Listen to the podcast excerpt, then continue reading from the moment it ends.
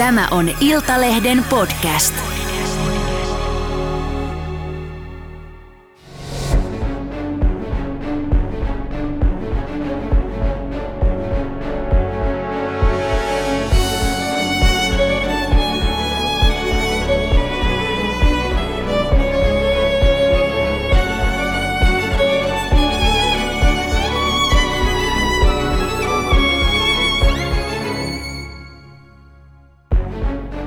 Projektivastaavana Tampereen Hervannassa työskennellyt 42-vuotias Jigin Jin lähti tuttuun tapaansa lounastunnille kotiinsa. Normaalisti Jiginin aviomies olisi tullut mukaan, mutta nyt hänellä oli lounaan ajalle sovittu palaveri. Elettiin syyskuuta 2011. Ilma oli kirkas ja kesäinen. Noin kello 20 vaille yksi Jigin oli syönyt ja hän suuntasi takaisin työpaikalleen – Nainen käveli kodistaan Kostielon kadulta Simo Kaarion kadulle ja siitä näyttelijän kadulle. Rauhallinen omakotitaloalue oli Jikinille tuttua seutua. Syksyn ensimmäiset pienet merkit näkyivät jo, mutta sinä päivänä ilma oli lämmin. 16 astetta ja aurinko paistoi melkein kirkkaalta taivaalta. Näkyvyyskin oli lähes täydellinen. Maisemat vaihtuivat omakotitaloalueesta metsämäisemmäksi, kun Jikin käveli näyttämön puiston kävelyreittiä pitkin kohti työpaikkaansa. Yhtäkkiä joku kävi Jikinin kimppuun paikassa, josta ei ollut näköyhteyttä alueella sijaitseviin taloihin. Nainen huusi englanniksi apua niin kovaa kuin ääntä vain lähti. Avunhuudot kantautuivatkin pitkälle ja yksi lähistöllä työpaikkansa ulkopuolella tupakalla ollut mies juoksi paikalle. Vastassa oli lohduton näky – Nainen makasi maassa verenpeitossa vakavasti loukkaantuneena. Pian paikalle juoksi myös kaksi muuta auttajaa. Samalla kun yksi heistä soitti hätäkeskukseen, muut katselivat ympärilleen. Avun huudoista ei ollut kulunut kuin pari minuuttia, joten oli täysin mahdollista, että tekijä oli lähellä. Jikin oli vielä hengissä. Minä olen toimittaja ja kirjailija Linda Rantanen. Minä olen rikos- ja oikeustoimittaja Vera Miettinen. Käsittelemme selvittämättömät podcastissa ratkaisemattomaksi jääneitä suomalaisia henkirikoksia ja katoamisia 1980-luvulta vuoteen 2017. Tapausten tiedot on kerätty oikeuden asiakirjoista, viranomaislähteistä sekä kadonneiden ja uhrien omaisilta. Tässä jaksossa. Eli poliisi sai tiedon tästä väkivaltateosta 5. päivä syyskuuta 2011 kello 12.54. Silloin hätäkeskukseen soittanut henkilö ja ilmoittanut, että hän on löytänyt Hervannasta Visikadun päästä lähtevältä kävelytieltä naisen, joka on joutunut väkivaltarikoksen kohteeksi ja hän pyytää paikalle apua. Ennen tätä oli kaksi eri tahoa kuullut naisen huutavan englannin kielellä apua tässä metsikössä. Nainen oli huutanut kovalla äänellä, että help me, help me. Jikin ei ollut vielä kuollut, kun avunhuutoja kuulleet tulivat paikalle, mutta hän oli niin pahasti loukkaantunut, ettei pystynyt kertomaan mitään. Poliisi ja ambulanssi tulivat vain muutamassa minuutissa – mutta ensiavusta huolimatta Jikin menehtyi. Vaikka tarina on kaikkinensa traaginen, vielä surullisemmaksi sen tekee taustat. Jikin ja hänen perheensä muuttivat Suomeen kuukautta aiemmin. Alun perin Jikin muutti Suomeen jo vuonna 2001, kun hän pääsi työskentelemään Nokialle. Jikinin aviomies Hansi oli työskennellyt Nokialla pitkään jo vuodesta 1998. Jikin, Han sekä 94 syntynyt pariskunnan tytär viihtyivät Suomessa ja vanhemmat pitivät työstään. Nokia maksoi hyvää palkkaa, joten perheen elintasokin oli suhteellisen hyvä. He ostivat Hervannasta omakotitalon sekä myöhemmin mökin vähän kauempaa Pirkanmaalta Näsijärveltä. Vuonna 2009 aviomies määrättiin kuitenkin komennukselle Pekingiin – Jikin päätti seurata miestään heidän 15-vuotiaan tyttärensä kanssa. Hang muutti ensin Kiinaan ja muu perhe seurasi myöhemmin perästä. Jikin irtisanoitui Suomen Nokialta, mutta sai heti uuden työsopimuksen sieltä niin, että hän pystyy työskentelemään Kiinassa. Ensimmäinen elokuuta 2011 perhe palasi Kiinasta Tampereen Hervantaan. Nokia ei jatkanut enää Jikinin työsopimusta, mutta Nokian alihankintayhtiö Accenture palkkasi hänet. Työpaikkakin sijaitsi lähellä Nokian toimitiloja. Jikin ei ollut kuitenkaan tyytyväinen työhönsä ja hänen pitkäaikainen haaveensa hakea starttirahaa ja perustaa oma ravintola olivat toteutumista vaille valmiita. Hervanan kauppakeskus Duossa oli tyhjillään kiinteistö ja Gikin halusi perustaa sinne coffee shopin, kahvilaravintolan, jossa myytäisiin suolaista ja makeaa. Joka ikinen päivä listalla olisi yksi uusi kakku tai ruokalaji, hän kertoi lähimmille ystävilleen. Aamulehden uutisen mukaan perhe oli päässyt hyvin asettumaan takaisin Suomeen. Noin kuukauden asumisen jälkeen, lauantaina 3. syyskuuta, Jikin ja Han olivat ystäviensä juhlissa. Maanantaina Jikin tapettiin.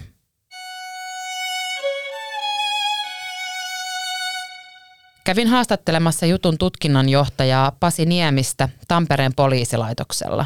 Uhrin taustan lisäksi halusimme selvittää – Miten poliisi tutkii henkirikosta, jonka tekijää ei tiedetä?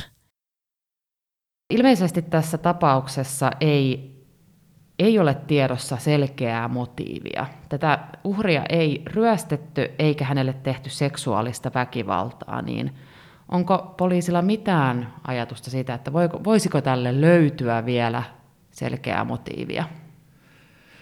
Tähän mennessä suoritetuissa tutkimuksissa ei ole löytynyt selkeää motiivia tälle teolle. Se on vaan kylmä tosiasia.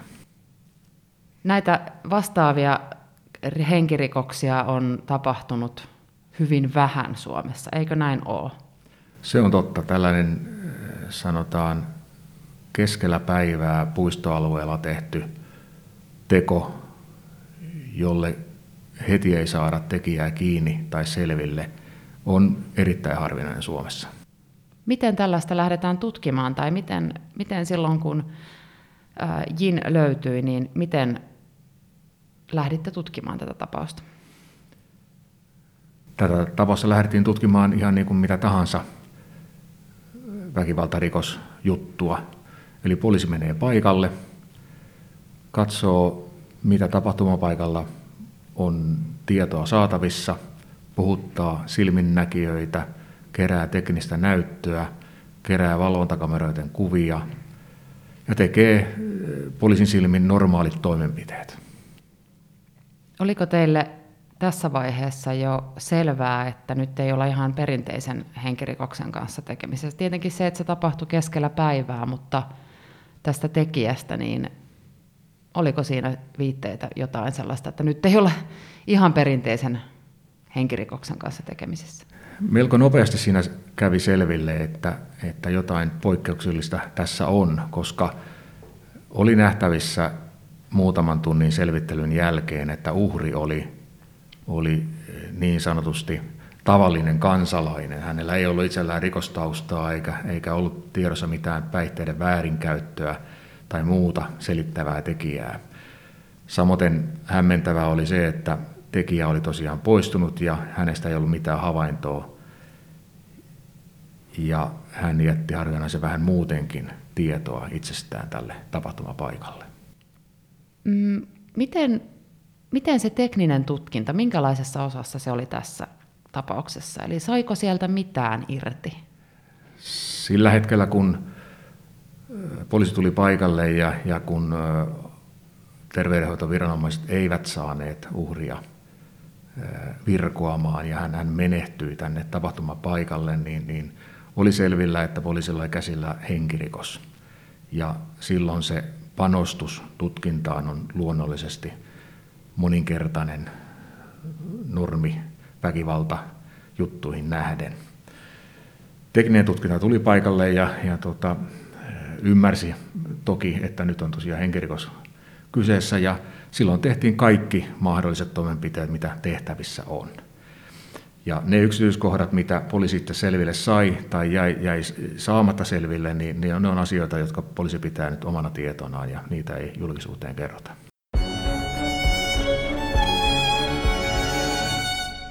Jigin Jinin henkirikos on tosiaan Suomessa hyvin poikkeuksellinen.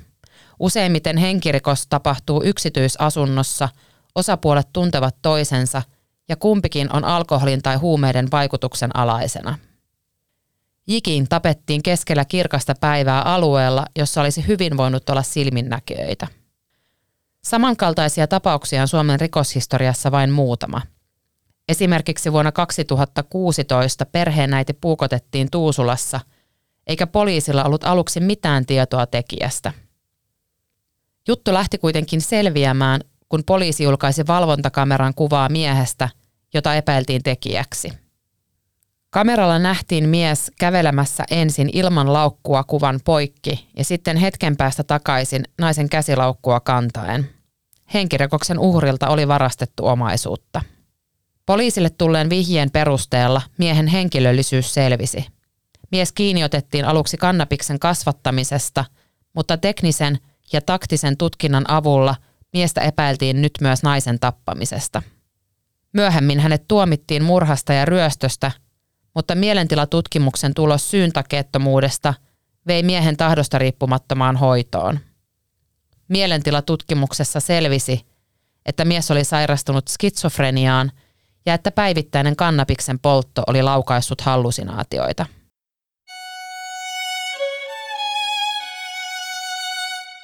Poliisi uskoi, että Jiginin surmaaja oli valinnut uhrinsa äkkipikaisesti ja hetken mielijohteesta. Profiloinnin perusteella poliisi pitää todennäköisenä myös sitä, että surmaaja kärsi mielenterveysongelmista. Jiginin kuolemaa alettiin tutkia alkuun tappona, mutta varsinaista motiivia ei tiedetty. Hänelle ei oltu tehty seksuaalista väkivaltaa, eikä häntä oltu ryöstetty – Tutkinnan alkuvaiheessa poliisi eristi alueen ja jäljitti Jikinin surmaajaa useiden partioiden voimin, mutta tekijää ei tavoitettu. Pian tapahtuman jälkeen poliisi pyysi yleisöltä vihjeitä tummahiuksisesta miehestä, joka juoksi tapahtuma-aikaan näyttelijän puiston suunnasta kuiskaajan polkua pitkin kohti näyttelijän katua. Viimeinen havainto miehestä tehtiin kello 13.50 noin tuntisurmatyön jälkeen. Kyseessä oli poliisin tietojen mukaan 25 ja 40 ikävuoden välillä oleva pyöreäkasvoinen, suomalaisen näköinen mies, jolla oli tummat, laineikkaat hiukset. Mies oli noin 180 senttimetriä pitkä, painoi noin 80 kiloa ja oli ruumiin rakenteeltaan normaali tai roteva. Hän oli pukeutunut vaaleaan paitaan sekä tummiin löysiin housuihin – Poliisi julkaisi tapahtumaan liittyen myös videon, mutta myöhemmin ilmoitti, että videolla näkynyt mies oli tuskin surmatyön takana. Jikingin aviomiestä ei missään vaiheessa epäilty vaimonsa kuolemaan liittyen. Ketään muutakaan Jikingin läheistä ei epäilty teosta. Poliisi oli pyytänyt jutun selvittämiseksi virkaapua Kiinasta saakka. Aviomieskään ei uskonut, että kenelläkään voisi olla minkäänlaisia kaunoja Jikingiä kohtaan. Mietimme, mitä muita tutkintalinjoja poliisilla oli. Kävin haastattelemassa jutun tutkinnanjohtajaa Pasi Niemistä Tampereen poliisilaitoksella. Poliisin tutkinnassa epäiltiin, että surman tekijä oli saapunut ja poistunut paikalta metsän kautta joko etelän tai idän suuntaan. Erään todistajan mukaan tummiin pukeutunut mies oli seurannut sivullisia surmaa edeltävänä perjantaina – Niemisen mukaan juttu on kuitenkin edelleen niin sanotusti pimeä.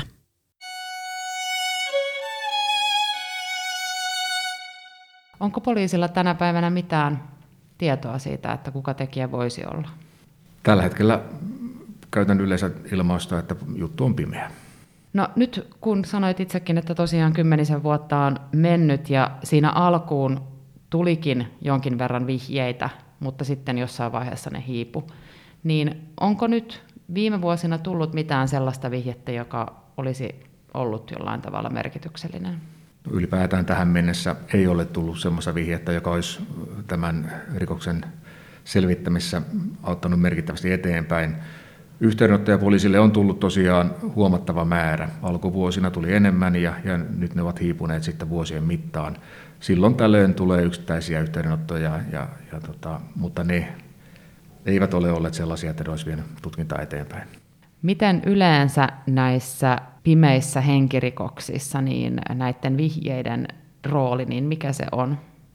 Se on aina tapauskohtainen kysymys ja, ja tota, se voi olla vähäisempi, mutta se voi olla tärkein ja ratkaisevin yksittäinen yksityiskohta. Tässähän oli ihan, ei varsinaisesti silminnäkijöitä tälle teolle, mutta kuulijoita oli. Ja niin kuin ainakin tiedossa on, että nämä kuulijat oli paikalla hyvin nopeasti, eikä poliisillakaan kauan mennyt, että pääsivät sinne. Niin tämä kuulostaa jotenkin niin absurdilta, että se on päässyt niin lyhyessä ajassa siitä pakoon ja nyt hänestä ei tiedä mitään, niin mitä ajattelet nyt vuosien päästä niin kuin tästä? Tilanne on, on kokonaisuudessaan suhteellisen hämmentävä, eli eletään kuitenkin Tampereen kokoisessa kaupungissa ja, ja tota, no toki täällä on metsäalueita ja, ja niin kuin tässäkin tapauksessa puistoalueita ja metsiä tämän tapahtumapaikan ympärillä. Mutta kyllä se herättää tiettyä ää, hämmennystä tämmöinen, että kuinka tämä mahdollista on, mutta nyt kun on nähty, niin mahdollistahan se on. Mm.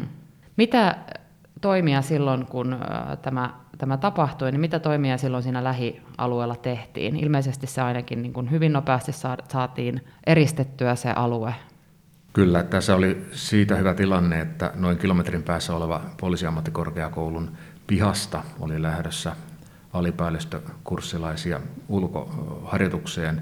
He istuvat jo osittain poliisiautossa, kun tämä tehtävä poliisiradioissa kuultiin. He pääsivät suhteellisen nopeasti tähän paikalle, siinä ei montaa minuuttia mennyt ja, ja tota, samoin sitten yhdessä Tampereen poliisipartioiden kanssa niin, niin tota, tilannejohtajan kanssa ryhdyttiin eristämään aluetta. Ja tuota, mutta eristysrengas oli suhteellisen laaja. Tässä on met, suuri metsäalue ja, ja tota, nyt kun nähdään tämä lopputulos, niin on selvää, että sitä aukottomasti ei pystytä eristämään. Mm. Mutta myös paikalle meni partioita ja, ja, ja myös koirapartioita pienellä viiveellä. Ja tota, lähdettiin tekemään normaali tapaan. Pieni ympyrä ja sitten iso ympyrä ja, ja etsittiin jälkeä ja, ja todisteita tapahtuneesta, mutta sellaisia nyt ei tässä tapauksessa ole löytynyt.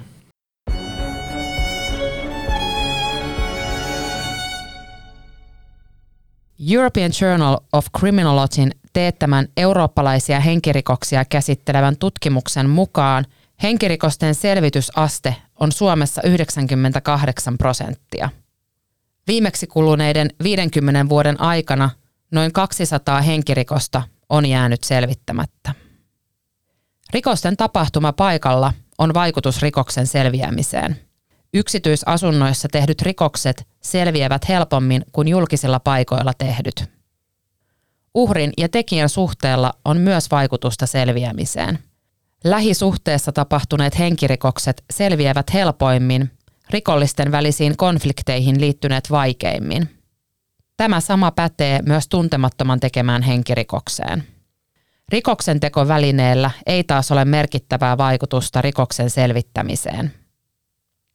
Poliisi ei ole halunnut kertoa tarkasti Jigingin tappamisen yksityiskohtia – mutta heinäkuussa 2012 Jikingin aviomies Hang kertoi Iltasanomien haastattelussa, että Jiging surmattiin teräaseella.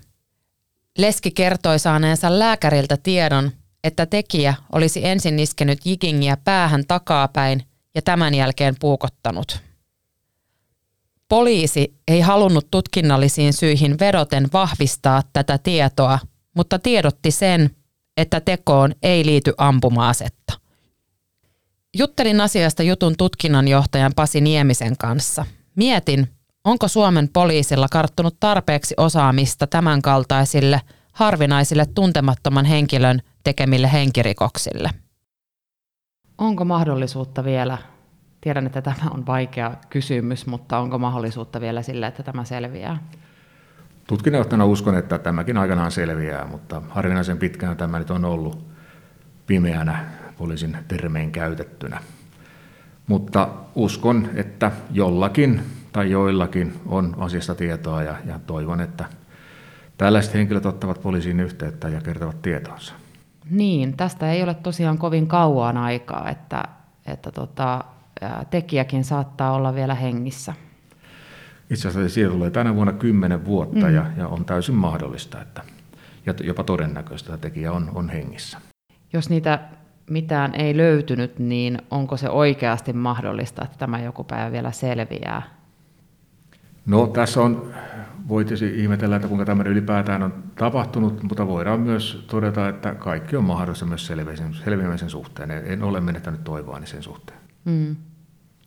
No puhuttiin aikaisemminkin siitä, että nämä tämän, tämän tyyliset rikokset, henkirikokset on hyvin harvinaisia Suomessa, niin osaako Suomen poliisi tällaisia tutkia ja onko, voiko olla mahdollista, että, että ne on niin harvinaisia, niin on johtanut siihen, että tätä, tätäkään ei ole selvitetty? Minä luotan henkilökohtaisesti suomalaisen poliisin ammattitaitoon. Me, me ollaan tutkittu lukemattomia henkirikoksia ja erilaisia muita vaativia ja vakavia rikoksia ja meillä on, väitän, että on hyvät rutiinit sille, mutta on edelleen mahdollista sekä Suomessa että missä tahansa muualla maailmassa, että jos ei näyttöä suuntaan tai toiseen ole, niin on, on mahdollista, että vakavatkin rikokset jäävät selvittämättä. Ja tässä tapauksessa oltaisiin vaadittu pientä onnea tai joku jo, johtolanka, niin kuin rikosromaanissa on tapana sanoa, niin mitä seurata, mutta tässä tapauksessa niitä jälkiä on jäänyt vähän. Eli noin kymmenen vuoden päästä tämä sitten vanhenee? Se on totta, näin, näin tulee käymään, jos ei, jos ei sitä ennen jotain merkittävää tietoa ole tullut. Kymmenen vuotta on periaatteessa tällaisessa asiassa aika lyhyt aika, niin onko tämä aktiivisena tämä nyt tutkinnassa, onko mitään linjaa, mitä te olette voinut seurata? En paljasta kaikkia yksityiskohtia tietenkään, mitä poliisi tietää, mutta toki on selvää, että menneenä vuosina, etenkin tässä tapahtuman jälkeisinä aikoina ja, ja vuosina, tehtiin käytännössä kaikki toimenpiteet, mitä tehtävissä on ollut. ollut ja, ja tota, tämä juttu ei ole niin sanotusti aktiivitutkinnassa, mutta meitä on tietty porukka poliisimiehiä, jotka olivat tapahtumapaikalla, joka tietää kaikki, kaikki asiaan liittyvät yksityiskohdat ja, ja tota, ei tämä meidän mielestä ole poistunut millään tavalla. Tämä on kivenä meidän kengässä ja meillä on halu tämä selvittää ja kun vaan ratkaiseva yksityiskohta tulee, niin eteenpäin mennään ja lujaa.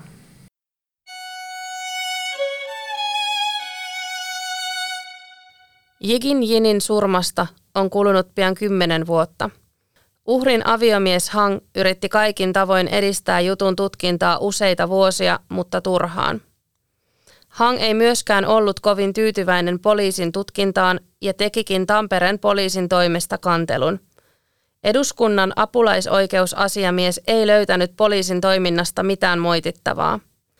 Tampereen Kiina-yhteisö lupasi Jikinin murhan ratkaisevasta vihjeestä 6000 euroa, mutta pian sen jälkeen vihjeiden määrä väheni olemattomiin. Poliisi sai Kiinan viranomaisilta Jikinin omaisten ja Kiinassa asuvien ystävien kuulemiset, mutta niistäkään ei selvinnyt mitään. Aviomies lähetti tyttären takaisin Kiinaan, sillä hän pelkäsi tämän turvallisuuden puolesta. Myöhemmin myös Hang muutti pysyvästi sinne. Mitä tapahtui?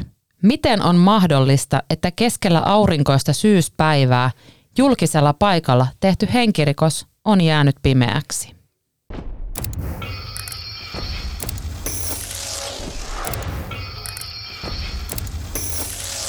Millainen ajatus sulle syntyi Vera siitä paikasta, jossa Jigin sai surmansa?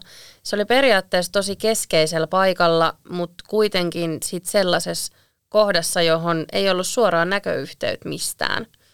Olisiko surmaaja voinut valikoida paikan ihan harkitusti? No, mä oon itse asiassa miettinyt tätä aika paljon. Äh, ja hänen miehensä päivärutiineihin kuului se, että ne käveli siitä samasta kohdasta, joka päivä siis lounaalle kotiinsa. Ja olen pohtinut sitä, että olisiko tämä tekijä seurannut aiemmin tämän kaksikon liikkeitä ja suunnitellut, että tässä kohdassa, missä siis hän kävi tämän Jigingin kimppuun, niin suunnitellut sen, että siitä, siitä ei olisi suoraa näköyhteyttä mihinkään. Tosin sitäkin olen miettinyt, että kun aiemmin tämä Jigingin mies on ollut siinä mukana, niin eihän hän ole voinut tietää, että tai en tiedä, onko hän sitten vaan odottanut sitä päivää, että Jikin olisi yksin siinä liikenteessä. Mitä sä ajattelet sen suhteen, että, että onko sen uhrin täytynyt olla just Jigin vai onko hän nyt valikoitunut tähän ihan vaan täysin sattumalta? On valikoitunut sattumalta. Poliisin tutkinnassa ei ole tullut mitään sellaista ilmi, että, että tätä naista kohtaan olisi jotain kaunoja tai muuta vastaavaa. Päinvastoin Jikin oli kovin pidetty ja erityisesti siellä ta- Tampereen kiinalaisyhteisössä. Hänestä tykättiin tosi paljon. Mm, uskon, että hänen pieni kokonsa on saattanut vaikuttaa siihen, että hänet on valittu uhriksi. Niin Jiginin taustaltahan ei löytynyt mitään rikoksia tai ylipäätään mitään muutakaan hämärää. Ei, ei löytynyt, että heti tuoreeltaan siellä, varsinkin siellä Tampereen kiinalaisyhteisössä kyllä spekuloitiin sitä, että, että oliko Jigingillä jotain salaisuuksia sittenkin, mistä vaan kukaan ei tiennyt mitään. Mutta ainakaan poliisin tutkinnassa ei tullut mitään sellaista esille. Eli nämä auttajat, jotka kuuli Jiginin huudot, he oli paikalla tosi nopeasti. He oli mm. lähestynyt paikkaa kahdesta eri suunnasta, jolloin tämän surmaajan ainoa vaihtoehto on ollut paeta sen metsän läpi. Tässä on kuitenkin kyse tosi lyhyestä ajasta, eikä silminnäkijöillä ollut edes minkäännäköisiä kuulohavaintoja. Onkohan mahdollista, että surmaaja olisi tässä vaiheessa piileskellyt vielä siellä lähistöllä? No mm, mä uskon, että se, että surmaaja poistui sieltä paikalta juosten ja niin pian kuin vaan pääsi. Ja tämä perustuu tämä uskomus siihen, että viranomaisethan tuli siihen aika, no, aika nopeasti siihen paikan päälle ja eristi sen alueen. Niin en usko, että se tekijä olisi jäänyt sinne paikan päälle. Tuosta surmatavasta. Poliisihan ei ole julkisuuteen vahvistanut siitä mitään tietoja, mutta tämä uhrin puoliso on. Oletko sä muodostanut jonkunlaisen näkemyksen tapahtumien etenemisestä, että miten tämä surmaaja on Jikinin kimppuun käynyt? No joo, siis ensinnäkin poliisi ei tosiaan kerro näitä julkisesti, koska ö, on kuitenkin toiveena vielä, että tämä selviäisi – ja tässä on vielä kymmenisen vuotta aikaa sille, että, että jos tämä selviää, niin voidaan vielä nostaa syytteet. Tämä, tätä tosiaan tutkitaan edelleen tappona, niin se syyteharkintaoikeus on voimassa vielä noin kymmenisen vuotta. Ja se on siis syy, minkä takia poliisi ei halua kertoa, koska se on, se on sellainen tieto, jonka tietää vain se tekijä. Mutta mm, on siis täysin todennäköistä, että tämä rikos on tapahtunut juuri näin niin kuin tämä hänen leskensä tai tämän uhrin leski on sanonut ja mitä tämä lääkäri on tälle leskelle kertonut. Uhrin päälle on hyökätty takapäin varmaan juuri sen takia, että mahdollinen karkaaminen on, on sen mahdollisuus on minimoitu. Mä mietin tässä aikaisemminkin sitä, että tämä uhri oli kooltaan tosissaan aika pieni, joten ää, on todennäköistä kyllä, että se tekijä on ollut huomattavasti isompi uhriinsa verrattuna. Tosin meillä ei, meillähän ei ole siis mitään tietoa, mitään faktatietoa tekijästä, eli hän on voinut olla myös nainen. Poliisi aloitti tämän tapauksen tutkinnan kohtuullisen nopeasti.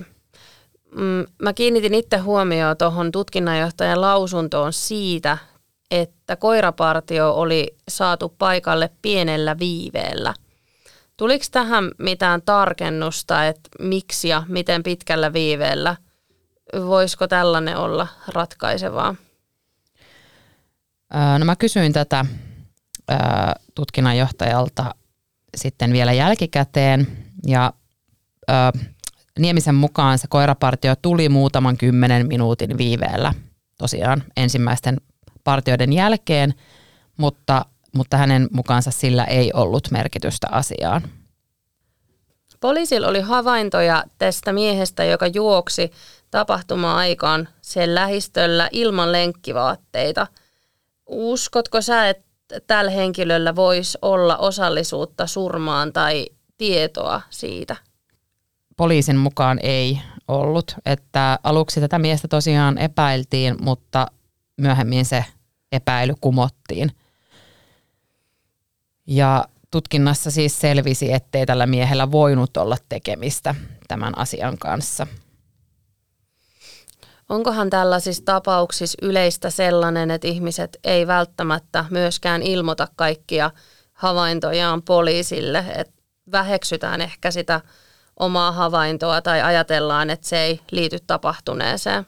Tämä on hyvä kysymys, mutta siis itse asiassa yleensä se menee toisinpäin. Et silloin kun uutisoidaan kadonneesta tai tämmöisestä selvittämättömästä henkirikoksesta, niin se uutisointi lisää sitä vinkkien määrää ja sitä, että ihmiset joskus jopa näkee asioita, mitkä ei välttämättä pidä paikkaansa. Että ne näkee jonkun henkilön, joka sitten mieli, mieli jotenkin muuttaa sen näyttämään siltä uhrilta, jos vaikka nyt tota, poliisi julkaisee kuvan uhrista tai tekijästä. Mutta niin, en, en usko, että se sitä ongelmaa olisi, että väheksytään sitä havaintoa. En usko. Mä ihmettelen tässä myös sitä, että kirkas päivä, mm. vilkas alue, valvontakameroitakin on aika taajaan ollut ja kukaan ei kuitenkaan nähnyt mitään eikä tekijä tallentunut kameroihinkaan. Et oliko tämä pelkkää tuuria? Voiko olla niin, että tämä on ollut pelkkää tuuria vai onko se ollut pakko olla suunniteltu?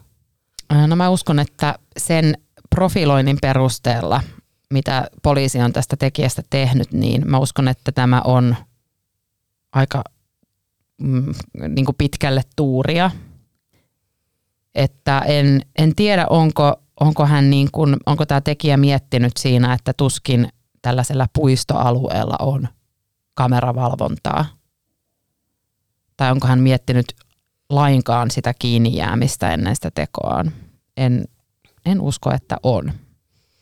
Oletko sä luonut mielessäsi jonkunlaisen kuvan tästä tekijästä? No olen kyllä. Mä olen aika samoilla linjoilla poliisin kanssa siinä, että, tämä tekijä, että tällä tekijällä on mielenterveysongelmia ja siihen liittyen tämä uhri on valikoitunut sattumanvaraisesti, mutta silti uskon myös siihen, että siis on täysin mahdollista, että tämä tekijä on seurannut tämän uhrin liikkeitä aiemmin ja tiennyt siis sen, että, että se kulkee siitä päivittäin siitä, sitä samaa reittiä. No mitä sä uskot? Tuleeko tämä tapaus vielä joskus selviämään vai jääkö pimeäksi? No poliisi on toiveikas, mutta koska he ei kerro meillekään niistä mahdollisista nykyisistä tutkintalinjoista, niin on vähän vaikea sanoa, että onko heillä mitään ratkaisevaa materiaalia käytössään, esimerkiksi DNA-näytettä tai, tai lisätietoja henki, tästä tekijästä tai jotain muuta profilointiin liittyvää. Mutta yleensä näin vanhat jutut selviävät vain siten, että tekijä kokee syyllisyyttä ja tunnustaa, tai sitten niin, että teknisen tutkinnan avulla selviää jotain uutta.